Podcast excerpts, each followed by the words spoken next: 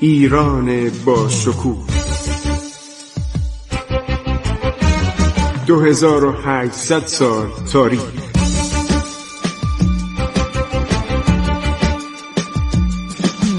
عبور از تاریخ.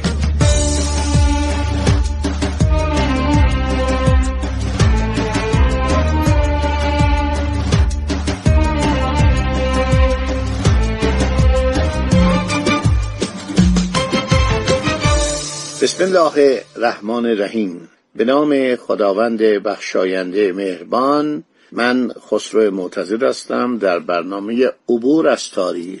شنوندگان عزیز رادیو جوان ما داشتیم وقایع اسفناک دوران پس از مرگ کریم خان زند رو می‌گفتیم که یک خانواده ای که اینها سردودمان خاندان زند بودن و برادر و پسر امو و برادرزاده بودن همه به جان هم افتادن. رو نادانی رو حماقت. واقعا بعضی وقتا من احساس کنم تاریخ ایران پر از حماقت میشه. مثل مثلا ترکان خاتون. 450 تا تاجر مغول و کشت. اون عرض شود که بلا رو نصیب ایران کرد. چنگیز خان مغول. اگر این زن این کارو نکرده بود طمع کرد در اموال تجار مسلمان اعزام شده است سوی چنگیز خان. به حاکم اترار قایرخان که فامیلش بود دستور داد اینا رو بکشه و این اشیاء اینا رو کالاهای اینا رو پارچای ابریشمی اینا رو طلا جواهرشون رو بفرسته به شهر خارزم و اون بلا رو به جان ملت ایران انداخت. و این صادق خانم که برادر کریم خان بود برخلاف کریم خان که مردی بزرگوار بود مردی بخشنده بود مردی بود که واقعا روش حساب می‌شد کرد. مردم احترام میداشتن و علاقه داشتن. آدم شروری بود آدم بیعقلی بود. کما اینکه پسر کریم خان ابوالفتح خان و از سریر فرمان روایی انداخت مثل که دامادش هم بود. بعد کورش کرد. انداخت تو زندان شیراز. بعدم می‌رفتن شلاقش می‌زدن. ابوالفتح شالو که تو این چیزایی که داری جواهرات و زر و سیم تو کجا قایم کردی؟ آدم یه جوان 17 18 ساله رو کور کنه بعد شلاق بزنه. چقدر اینا وحشی بودن. واقعا من دلم میسوزه این کریم خان زن چه برادرای نااهلی داشت. پسرموش زکی خان بود که اونم خیلی آدم شروری بود. حدود 200 نفر رو یا کشت یا کور کرد و بعدم بعد از صد روز حکومت در ایزد خاص کشته شد. در یس خاص یا ایزد خاص سربازانش کشتنش.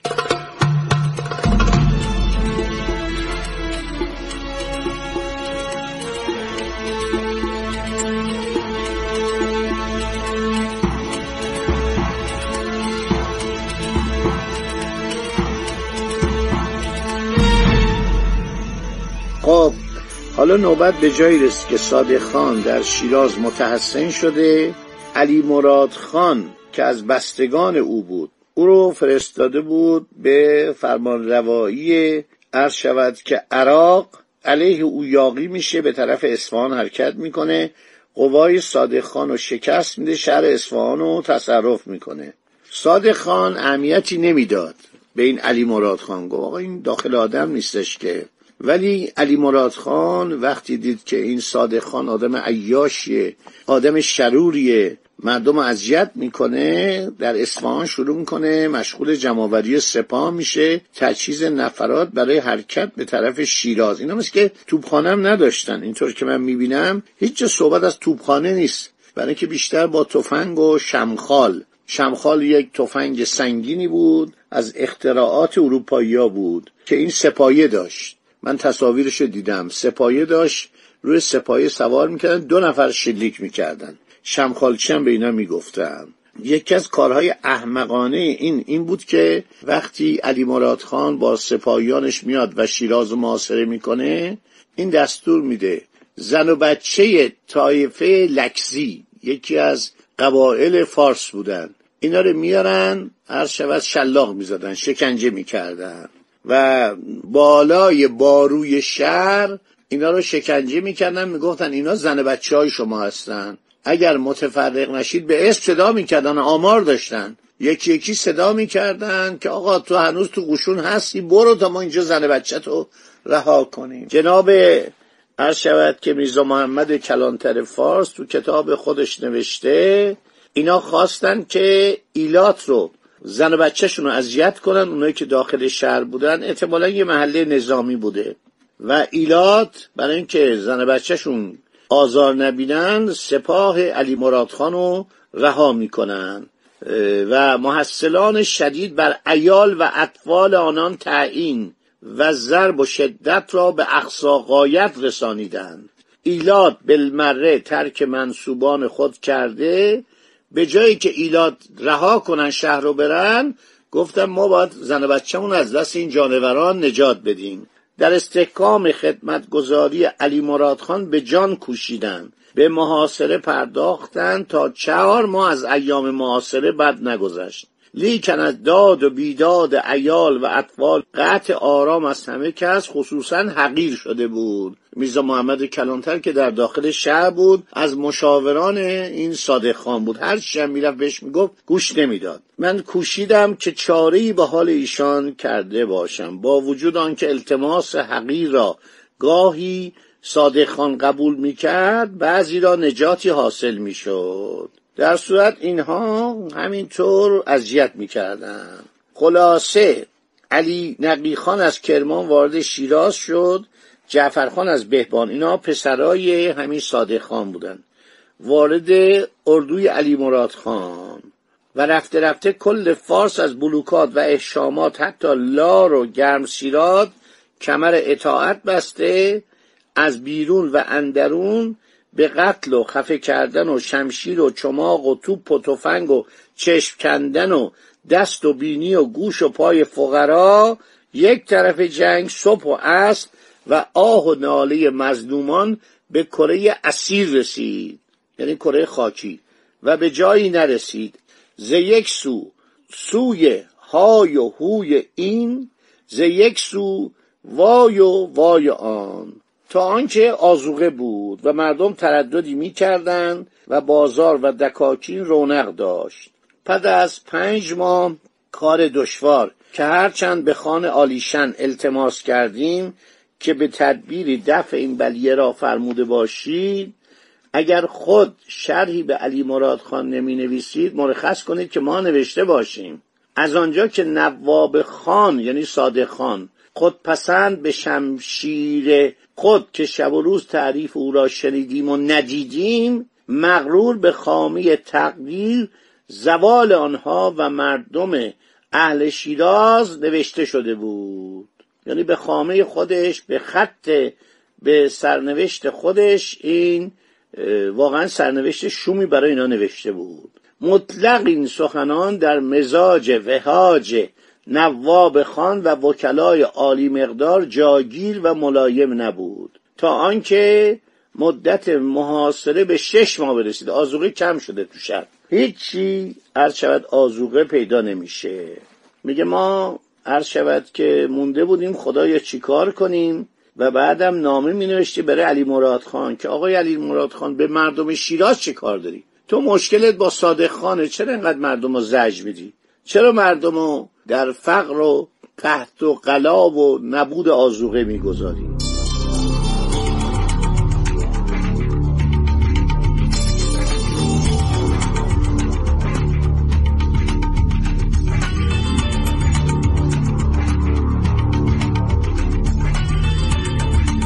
زمستون میاد. در خانه ها را کندیم و سوزاندیم. از بیرون کل اشجار و باغات به مصرف رسید برای هر شود که درست کردن اجاق و گرم کردن خانه ها و ناچار بودن زمستان بود هوا سرد بود دیگه. اقلا شش هفت هزار نفر از طرفین به قطع به چماق و بریدن دست و پا و پی و چشم و گوش و بینی رسیدند نان در شهر شیراز معدوم و قیمت آن دو هزار و پانصد دینار. همون شهر شیراز که پر از نعمت بود پر از ارزانی بود. روغن و تنباکو به مبلغ دو تومان و گاو فردی یعنی دانه چهارده پانزده تومان رسید. بالاخره غلامان معتبر نواب خان بروج خارج را به دست دادن یعنی در برجا رو باز کردن. صبح روز یک شنبه هجدهم ربیع المولود در سال 1196 یعنی سه سال بعد از مرگ کریم خان. مغربان خان آلیشن دروازه باخشا را گرفتن و جمعی را که در آنجا بودند کشتند خب یکی از کسانی که اومده بود به اردوی علی مراد خان پیوسته بود اکبر خان عرض شود که پسر زکی خان بود. صادق خان دستور داده بود تا دروازه شیراز را بسته و تیراندازان و کمانداران و شمخالچیان در بالای برج و باروهای شهر مستقر گردیده. من نمی‌دونم اینا چرا توپخانه نداشتن. اینقدر بیورزه بودن. تمام سلاحهای ایران رو گذاشته بود بسره اومده بود به شیراز. در این موقع کمک از کرمان و شهرهای فارس برای صادق خان آمد. ولی این کمک ها کافی برای مقابلگی و جلوگیری از علی مراد خان نبود. در نتیجه نیروهای علی مراد خان دور تا دور شهر شیراز را محاصره کردند. و اینا زن بچه را که کتک می‌زدن اونا بیشتر عصبانی می‌شدن. نیروهای مزبور نتوانستند به طرف شهر حمله کردن آن را تصرف نمایند. زیرا مواجه با گلوله های شمخال و تفنگ و تیرهای کمان مدافعین که در بالای برج و باروی شهر قرار داشتند می در نتیجه بهتر دیدن که شهر را آنقدر محاصره کنند که آزوقه محصورن تمام شده و آنها مجبور به تسلیم گردند. خب شیراز شیش ماه در محاصره بود و بعدم آزوقه که در شهر بود به پایان رسید و اهالی از هر جهت در مزیقه افتادن. حالا جالبه که اینا شروع می‌کنن از همینجاست. یعنی تو این شیش ماه بعدی زنان و کودکان رو شروع می‌کنن به شکنجه کردن و شلاق زدن. اینا همه جزئیاتش تو کتابای عرض شود که دوران کریم خان نوشته شده. روزنامه میرزا محمد کلانتر رو بخونید و خیلی مطالب بسیار جالب مخصوصا در کتاب های اصر زندیه عرض شود که مجبل تواریخ هستش. عرض شود که خیلی کتاب. خاطرات وارینگ هست سفرنامه های فرانکلین هست دیگران هستند. من وقتی این تاریخ رو میگم بعضی میگن آقا اینا واقعا واقعیت داره. بله واقعیت داره متاسفانه. چیکار کنیم؟ اینا بوده دیگه میگه نبوده. این تاریخ ایران این تاریخ کشور شماست. نخواندید. من این کار می‌کنم که تاریخ ایران رو بخوانید. قدرت ها و افول قدرت ها رو بشنوید و برید تاریخ بخوانید. تاریخ ایران خیلی شنیدنیه. خیلی خواندنیه. خدا نگهدار شما باد.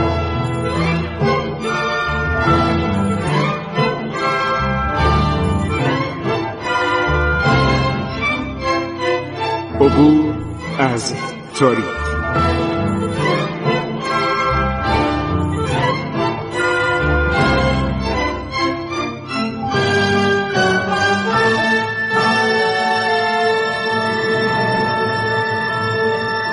ایران با شکوه. 2800 سال تاریخ.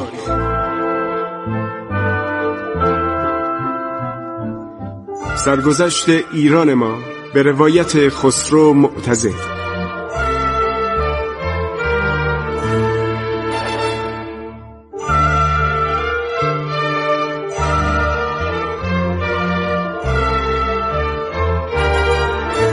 عبور از تاریخ با رادیو جوان.